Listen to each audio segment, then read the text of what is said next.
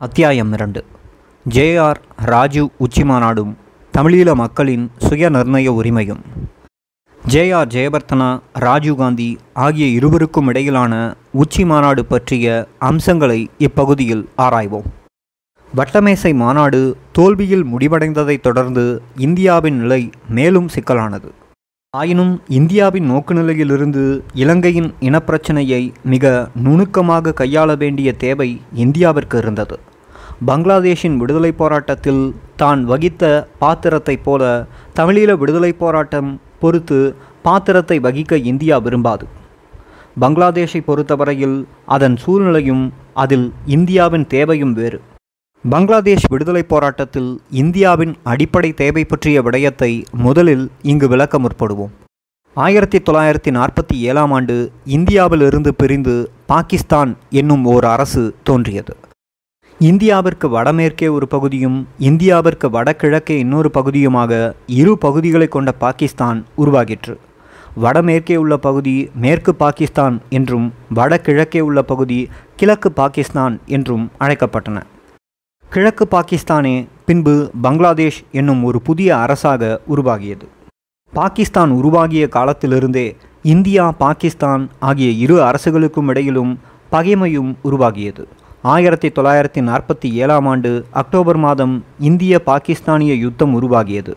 இதனைத் தொடர்ந்து பல தடவைகள் இரு நாடுகளும் யுத்தத்தில் ஈடுபட்டிருந்தன. எனவே பலம் பொருந்திய பாகிஸ்தான் இந்தியாவிற்கு அருகே இருப்பதை இந்தியா விரும்பவில்லை. எனவே இந்தியாவிற்கு இருமருகிலும் உள்ள பாகிஸ்தானின் இரு பகுதிகளையும் ஒன்றிலிருந்து ஒன்றை பிரித்து அவற்றை சிறிய அரசுகளாக்கிவிட வேண்டும் என்பது ஆரம்பத்திலிருந்தே அதாவது ஆயிரத்தி தொள்ளாயிரத்தி நாற்பத்தி ஏழிலிருந்தே இந்தியாவின் அடிப்படை தீர்மானமாகிவிட்டது. பாகிஸ்தானுக்கான மொத்த அந்நிய செலாவணியில் எண்பது சதவீதத்தை கிழக்கு பாகிஸ்தான் தான் ஈட்டிக் கொடுத்தது என்பது குறிப்பிடத்தக்கது. இந்த நிலையில் கிழக்கு பாகிஸ்தானை மேற்கு பாகிஸ்தானிலிருந்து பிரித்துவிட்டால் மேற்கு பாகிஸ்தானின் பொருளாதார பலம் குறையும். அதன் மூலம் வடமேற்கே கேந்திர முக்கியத்துவம் வாய்ந்த பகுதியில் அமைந்திருக்கும் பாகிஸ்தானால் வரக்கூடிய ஆபத்தை தணிப்பது இலகுவாகும். ஒன்றுபட்ட பாகிஸ்தான் பலமுள்ளதாக இருந்து அது சீனாவுடன் சேர்ந்து தொழில்படும் பட்சத்தில் அது இந்தியாவிற்கு மிகவும் ஆபத்தாய் முடியும். எனவே இந்தியாவின் நோக்கில் மேற்கு பாகிஸ்தானில் இருந்து கிழக்கு பாகிஸ்தானை பங்களாதேஷை பிரித்து விடுவது இந்தியாவிற்கு அவசியமானது. எனவே மேற்கு பாகிஸ்தானில் இருந்து கிழக்கு பாகிஸ்தானை பிரித்து விடுவதற்கான தருணத்தை இந்தியா எதிர்பார்த்து கொண்டிருந்தது. படிப்படியாக மேற்கு பாகிஸ்தான் ஆட்சியாளரால் வங்காளிகள் மீது மேற்கொள்ளப்பட்டு வந்த ஒடுக்குமுறைகள் ஆயிரத்தி தொள்ளாயிரத்தி எழுபத்தி ஓராம் ஆண்டு உச்சக்கட்டத்தை அடையவே எழுபத்தி ஓராம் ஆண்டு மார்ச் மாதம் இருபத்தி ஐந்தாம் தேதியிலிருந்து எழுபத்தி ஓராம் ஆண்டு டிசம்பர் மாதம் வரை மட்டும் சுமார் முப்பது லட்சத்திற்கும் மேற்பட்ட வங்காளிகள் கொல்லப்பட்டனர். ஒரு கோடிக்கும் மேலான வங்காளிகள் இந்தியாவுக்குள் அகதிகளாக நுழைந்தனர். ஒரு முகாமில் மட்டும் முப்பதாயிரம் பெண்கள் மானபங்கப்படுத்தப்பட்டு நிர்வாணமாக விடப்பட்டிருந்தனர். அதனை தக்க சந்தர்ப்பமாக பயன்படுத்தி இந்தியா நேரடி இராணுவ நடவடிக்கையின் மூலம் கிழக்கு பாகிஸ்தானை மேற்கு பாகிஸ்தானிலிருந்து விடுவித்து பங்களாதேஷ் என்னும் ஓர் அரசை உருவாக்கியது. இதில் பாகிஸ்தானிலிருந்து பிரிந்து பங்களாதேஷ் தனி அரசாய் உருவாக வேண்டுமென்பது இந்தியாவின் அடிப்படை தேவை. பிரதானமாக அந்த அத்தியாவசியமான தேவையின் நிமித்தமாக இந்தியா தனது நேரடி இராணுவ நடவடிக்கையின் மூலம் நாட்டை பிரித்து வைத்தது. பங்களாதேஷ் மக்கள் தாம் படிப்படியாக கொரில்லா நடவடிக்கைகள் மூலம் முதிர்ச்சி அடைந்து தமது சொந்த இராணுவத்தை கட்டி வளர்த்து அதன் மூலம் விடுதலை அடைவதற்கான உதவியை இந்தியா செய்யவில்லை. இடதுசாரி கண்ணோட்டத்துடன் தீவிரமான கொரில்லா போராட்ட இயக்கங்கள் வளர்ச்சி அடைவதற்கான சூழ்நிலை தோன்றிக்கொண்டு வரவே அவ்வாறான ஸ்தாபனங்கள் போர் முறைகள் வளர்ச்சி அடையா முதல் இந்தியா இராணுவ நடவடிக்கையில் ஈடுபடுவதன் மூலம் பங்களாதேஷை ஒரு வலதுசாரி அரசாக பலவீனமான அரசாக உருவாக்கலாம். எனவே இரண்டு தேவைகளின் நிமித்தம் பங்களாதேஷை உருவாக்குவதற்கான இராணுவ நடவடிக்கையில் இந்தியா ஈடுபட்டது. ஒன்று பாகிஸ்தானை பலவீனப்படுத்துவதற்கு பாகிஸ்தானிலிருந்து பங்களாதேஷ் தனியே பிரிய வேண்டும் என்பது இரண்டாவது அவ்வாறு உருவாகும் பங்களாதேஷ் பலவீனம் உள்ளதாயும் அதேவேளை ஒரு வலதுசாரி அரசாகவும் இருக்க வேண்டும் என்பது இந்த வகையில் இந்தியாவின் நோக்குநிலையிலிருந்து பார்க்கும்போது பங்களாதேஷ் விடுதலை போராட்டத்திலிருந்து தமிழீழ விடுதலை போராட்டம் வேறானது. இலங்கை இரு அரசுகளாக பிரிவதை இந்தியா விரும்பவில்லை. அவ்வாறான ஒரு தேவை இலங்கை பொறுத்து இந்தியாவிற்கு இல்லை. எனவே இலங்கையில் உள்ள இனப்பிரச்சனையை சமரசம் செய்து வைத்து இலங்கையை தனது செல்வாக்கிற்குட்பட்ட நாடாக வைத்திருப்பது மட்டுமே இந்தியாவிற்கு போதுமானது. வட்டமேசை மாநாடு தோல்வியில் முடிந்ததும் இந்தியாவின் நிலை சற்று சிக்கலடைந்த போதிலும் இந்தியா தனது தேவையை நன்குணர்ந்து தனது நிலையில் உறுதியாக நின்று கொண்டு தனது தேவைக்கேற்ப இலங்கை அரசை தன்னிடம் பணிய வைப்பதற்கான நடவடிக்கைகளில் தொடர்ந்து ஈடுபட்டு வந்தது. ஆயிரத்தி தொள்ளாயிரத்தி எண்பத்தி ஐந்தாம் ஆண்டின் தொடக்கத்திலிருந்தே தென்னிலங்கையில் சில துரித அரசியல் மாற்றங்கள் ஏற்படத் தொடங்கின. பொருளாதார ரீதியான பிரச்சனைகள் ஐக்கிய தேசிய கட்சிக்குள்ளான பிரச்சனைகள் என்பன ஒருபுறமாக அமைய எதிர்க்கட்சிகளாலான பிரச்சனைகள் பௌத்த மத நிறுவனங்களாலான பிரச்சனைகள் என்பன இன்னொரு புறமாக அமைய தென்பகுதியில் மேற்கொள்ளப்பட்ட பல்வேறு வகைப்பட்ட தாக்குதல் நடவடிக்கைகள் என்பன மறுபுறமாக அமைந்து ஒட்டுமொத்தமாக நெருக்கடிகள் வளரவே அதன் நிமித்தம் சதி அல்லது ஆட்சி கவிழ்ப்புக்கான சூழ்நிலைகள் கூர்மையடைந்தன. தென்பகுதி அரசியலில் ஸ்திரமின்மையும் கொந்தளிப்பும் உருவாகி இருக்கின்றன. இத்தகைய பின்னணியில் ஜேஆருடைய ஆட்சி எந்த நேரத்திலும் கவிழ்க்கப்படுவதற்கான சூழ்நிலை உருவாகியுள்ளது. எனவே ஜேஆர் தனது ஆதிக்கத்தை பாதுகாக்க இனப்பிரச்சனையை சமரசம் செய்து நெருக்கடிகளை தணிக்க வேண்டியுள்ளது. தென்பகுதியில் மேற்கொள்ளப்பட்ட தொடர்ச்சியான பல்வேறு தாக்குதல்களும் பௌத்த மத நிறுவனங்கள் மத்தியிலும் மேலும் அரசியல் சக்திகள் மத்தியிலும் ஓர் அரைகுறை சமரசத்திற்கான மனமாற்றத்தை ஏற்படுத்தியுள்ளன. இந்தியாவுடன் பேச்சுவார்த்தையை நடத்துமாறு கோரிக்கைகள் எழுந்துள்ளன. இந்த மனமாற்றத்தையும் கோரிக்கைகளையும் பயன்படுத்தி கொண்டு தனது முழு சிக்கல்களையும் ஜேஆர் இந்தியாவிடம் எடுத்துரைத்து இந்தியாவிடம் சரணடையும் நிலைதான் தற்போதுள்ள சமரச பேச்சுவார்த்தையின் அர்த்தமாகும். ஜேஆர் தனது சமரச திட்டம் பொறுத்தும் பல நீண்டகால திட்டங்களை கொண்டிருக்கின்றார். தமிழ் மக்களின் பிரச்சனையை அரைகுறையாகவாவது தீர்த்து வைக்காமல் ஜேஆரால் தொடர்ந்து அதிகாரத்தில் இருக்க முடியாத நிலை வளர்ந்துள்ளது. அவ்வாறு அரைகுறையாக தீர்த்து தமிழ் மக்களுடனான பிரச்சனையில் சமரசம் காணப்பட்டாலும் நாட்டில் உருவாகியுள்ள அரசியல் பொருளாதார பிரச்சனைகளின் நிமித்தம் தென்பகுதியில் ஓர் ஆயுத போராட்டம் தோற்றம் பெறக்கூடிய சூழ்நிலை வளர்ந்திருக்கின்றது. வடபகுதியில் தோற்றம் பெற்றுள்ள ஆயுதம் தாங்கிய விடுதலை போராட்டம் தென்பகுதியில் ஓர் ஆயுத போராட்டம் தோற்றம் பெறுவதற்கான மனப்பாங்கையும் உத்வேகத்தையும் ஏற்படுத்தியுள்ளது. எனவே அவ்வாறு எழக்கூடிய பிரச்சனையை சமாளிப்பதற்கான ஓர் அத்திவாரத்தையும் ஜேஆர் இட வேண்டியுள்ளது இந்த வகையில்தான் இலங்கையும் இந்தியாவும் இணைந்த கூட்டான பயங்கரவாத தடை நடவடிக்கை என்று ஜேஆர் முன்வைக்கும் திட்டத்தின் அர்த்தமாகும். இலங்கை ஆட்சியாளரும் இந்திய ஆட்சியாளரும் ஒன்று சேர்ந்துவிட்டால் இலங்கையில் எழக்கூடிய எந்தவொரு புரட்சி நடவடிக்கையையும் ஒடுக்குவது இலகுவானது. இவ்வாண்டின் முற்பகுதியில் பாகிஸ்தானுக்கு விஜயம் மேற்கொண்ட ஜேஆர் அங்கு நின்று கொண்டு காஷ்மீர் மக்களின் சுயநிர்ணய உரிமையை அங்கீகரிப்பதாக முழக்கமிட்டார். இவ்வாறு இந்தியாவை ஆத்திரமூட்டும் வகையில் பேசிய ஜேஆர் இந்தியாவிடம் சரணடைய வேண்டிய அளவிற்கு ஜேஆரினது இனப்பிரச்சனையும் முதலாளித்துவ ஆட்சிக்கான தேவையும் அமைந்து கொண்டன. தென்னாசியாவில் முதலாளித்துவ ஆட்சி முறை நிலவுவதற்கு இத்தகைய சமரசம் அவசியமானது.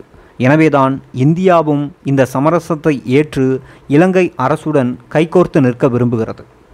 அமெரிக்கா இந்தியா இலங்கை ஆகிய மூன்று நாடுகளினதும் ஆட்சியாளர்களும் இலங்கையில் எழுந்துள்ள இனப்பிரச்சனையை சமரசம் செய்ய வேண்டுமென்ற தேவைக்கு ஒன்றாக வந்துள்ளனர். தமிழர் விடுதலை கூட்டணி தனிப்பட்ட முறையில் சக்தியற்ற ஸ்தாபனமாக உள்ளது. அது இந்திய ஆட்சியாளரிடம் தன்னை ஒப்படைத்துள்ளது. எனவே அது இந்திய ஆட்சியாளரின் எண்ணத்திற்கு முரணாக நடக்க முடியாத ஸ்தாபனமாக உள்ளது. தமிழ் மக்களை பொறுத்தவரை சில இயக்கங்களால் மேற்கொள்ளப்படும் தவறான நடவடிக்கைகளால் உதாரணமாக சேவைத் துறைகளில் கொள்ளையடித்தல் ஸ்தம்பிக்கச் செய்தல் போன்ற நடவடிக்கைகளால் போராட்டத்தில் மக்கள் விரத்தியுற்று சமரச தீர்வுக்கு ஆதரவளிக்கும் போக்கு ஆங்காங்கே தென்படுகின்றது. இவ்வாறு எல்லா வழிகளிலும் சமரசத்திற்கான சூழ்நிலை கணிந்துள்ளது எனவே இயக்கங்கள் பொய் சமரசத்திற்குள் நேரடியாகவோ அன்றி மறைமுகமாகவோ பலியாகிவிடாது முன் யோசனையுடனும் தீர்க்க தரிசனத்துடனும் நடந்து கொள்வதன் மூலம் நீண்டகால நோக்கில் போராட்டத்தை முன்னேற்ற வேண்டும்.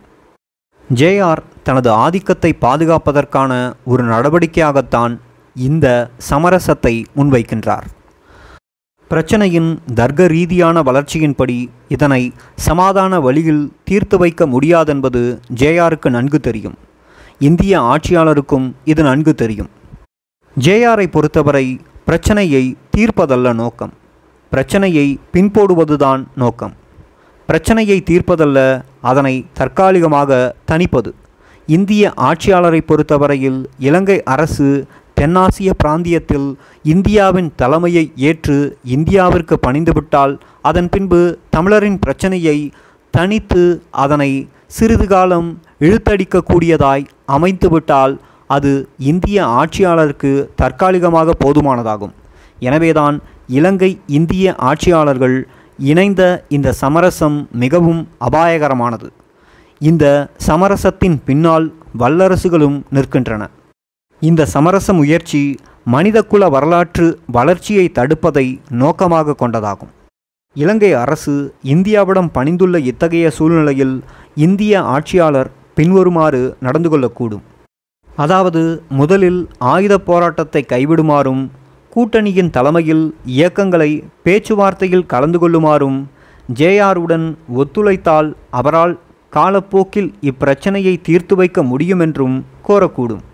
முதலில் மாவட்ட சபை இணைந்த மாகாண சபைகளாகிய பின் அவைகளும் இணைந்த மாநில சபைகளாக கூட வரலாம் என்று சொல்லக்கூடும். பல ஆசை வார்த்தைகளையும் சலுகைகளையும் பொய் வாக்குறுதிகளையும் அளிக்கக்கூடும். முதலாளித்துவ ஆட்சியாளரின் சமரசம் பற்றிய லெனினுடைய கூற்றின் ஒரு பகுதியை இங்கு சுட்டிக்காட்டுவது பொருத்தமாக இருக்கும். முதலாளித்துவ அரசாங்கங்கள் உலகளாவிய அனுபவங்களிலிருந்து அவை பொதுமக்களை அடக்கி ஆள்வதற்கு இரு வழிகளை கையாள்கின்றன. முதலாவது வழி பலாத்காரமாகும். முதலாம் நிக்கலஸ் இரண்டாம் நிக்கலஸ் ஆகிய ரஷ்ய மன்னர்கள் கையாண்ட அலுகோஸ் நடைமுறைகள் எது எதனை இந்த பலாத்கார வழி மூலம் சாதிக்கலாம்? அதன் எல்லை வரம்புகள் எவை என்பதை இரத்தம் தோய்ந்த முறையில் எடுத்து காட்டியுள்ளன. ஆனால் இன்னொரு வழியும் இருக்கின்றது. இதனை ஆங்கில பிரெஞ்சு முதலாளித்துவ வர்க்கங்களே மிகவும் நேர்த்தியாக வளர்த்தெடுத்தன. இவர்கள் தொடர்ச்சியாக நடைபெற்று வந்த மாபெரும் புரட்சிகள் மூலமும் வெகுஜனங்களின் புரட்சிகர இயக்கங்களின் மூலமும் பாடத்தை கற்றுக்கொண்டனர். இந்த வழி ஏமாற்று வித்தைகளையும் முகஸ்துதிகளையும் அழகான சொற்றொடர்களையும் கையாள்கின்றன. இந்த வழி லட்சக்கணக்கில் வாக்குறுதிகளை அள்ளி வீசும். ஆனால் கொடுப்பதோ சில எலும்பு துண்டுகள் சில சலுகைகள். அதேவேளை இன்றியமையாதவற்றை முதலாளித்துவ வர்க்கத்தினர் கைவிடாது தம்பசமே வைத்துக்கொள்வர் the task of the proletariat in our revolution என்னும் நூலிலிருந்து அழுத்தம் இந்நூல் ஆசிரியருடையது. தொடர்ந்து போராட்டத்திற்கு தாக்குப்பிடிக்க முடியாதென்ற நிலை ஆட்சியாளருக்கு ஏற்பட்டதும் ஆட்சியாளருக்கு தோல்வி நிச்சயம் என்பதற்கான சூழ்நிலை உருவாகியதும் போராட்டத்தை தொடர்ந்து வளரவிடாது தடுப்பதற்கும் தன்னை பாதுகாத்து கொள்வதற்குமாக சில சலுகைகளை வழங்கும் சமரச முடிவுக்கு அரசு வந்துள்ளது. எனவே ஆட்சியாளர் தமக்கு முழு தோல்வி ஏற்பட்டு விடாது தம்மை பாதுகாத்து கொள்வதற்கான ஒரு நடவடிக்கையை இச்சமரச முயற்சியின் உள்ளார்ந்த அர்த்தமாகும். தீவிரவாதிகள் தாக்குதலை நிறுத்தியதும் நாட்டிலுள்ள பயங்கரவாத தடைச்சட்டம் நீக்கப்படும் என்றும் வீதி போக்குவரத்து மீன்பிடி போன்ற தடைச்சட்டங்கள் நீக்கப்பட்டு சிவில் நிர்வாகம் அமலுக்கு வருமென்றும் கைதான தீவிரவாதிகள் விடுதலை செய்யப்பட்டு ஏனைய பயங்கரவாதிகளுக்கு பொது மன்னிப்பு அளிக்கப்படும் என்றும் இந்த சமரசவாதிகள் தமது பட்டியலை நீட்டி காட்டுவார்கள். தமிழ் மக்களின் பிரச்சனை மிகவும் அடிப்படையானதும் ஆழமானதுமாகும். இவற்றிற்கு மேலெழுந்த வாரியான தீர்வுகள் எம்மை ஏமாற்றுவதற்கே ஆகும். அண்மை காலத்தில் போடப்பட்ட சில ஒடுக்குமுறை சட்டங்களை நீக்குவதன் மூலமும் எமக்கு ஏதோ உரிமை கிடைத்துவிட்டது என்று அர்த்தமாகாது.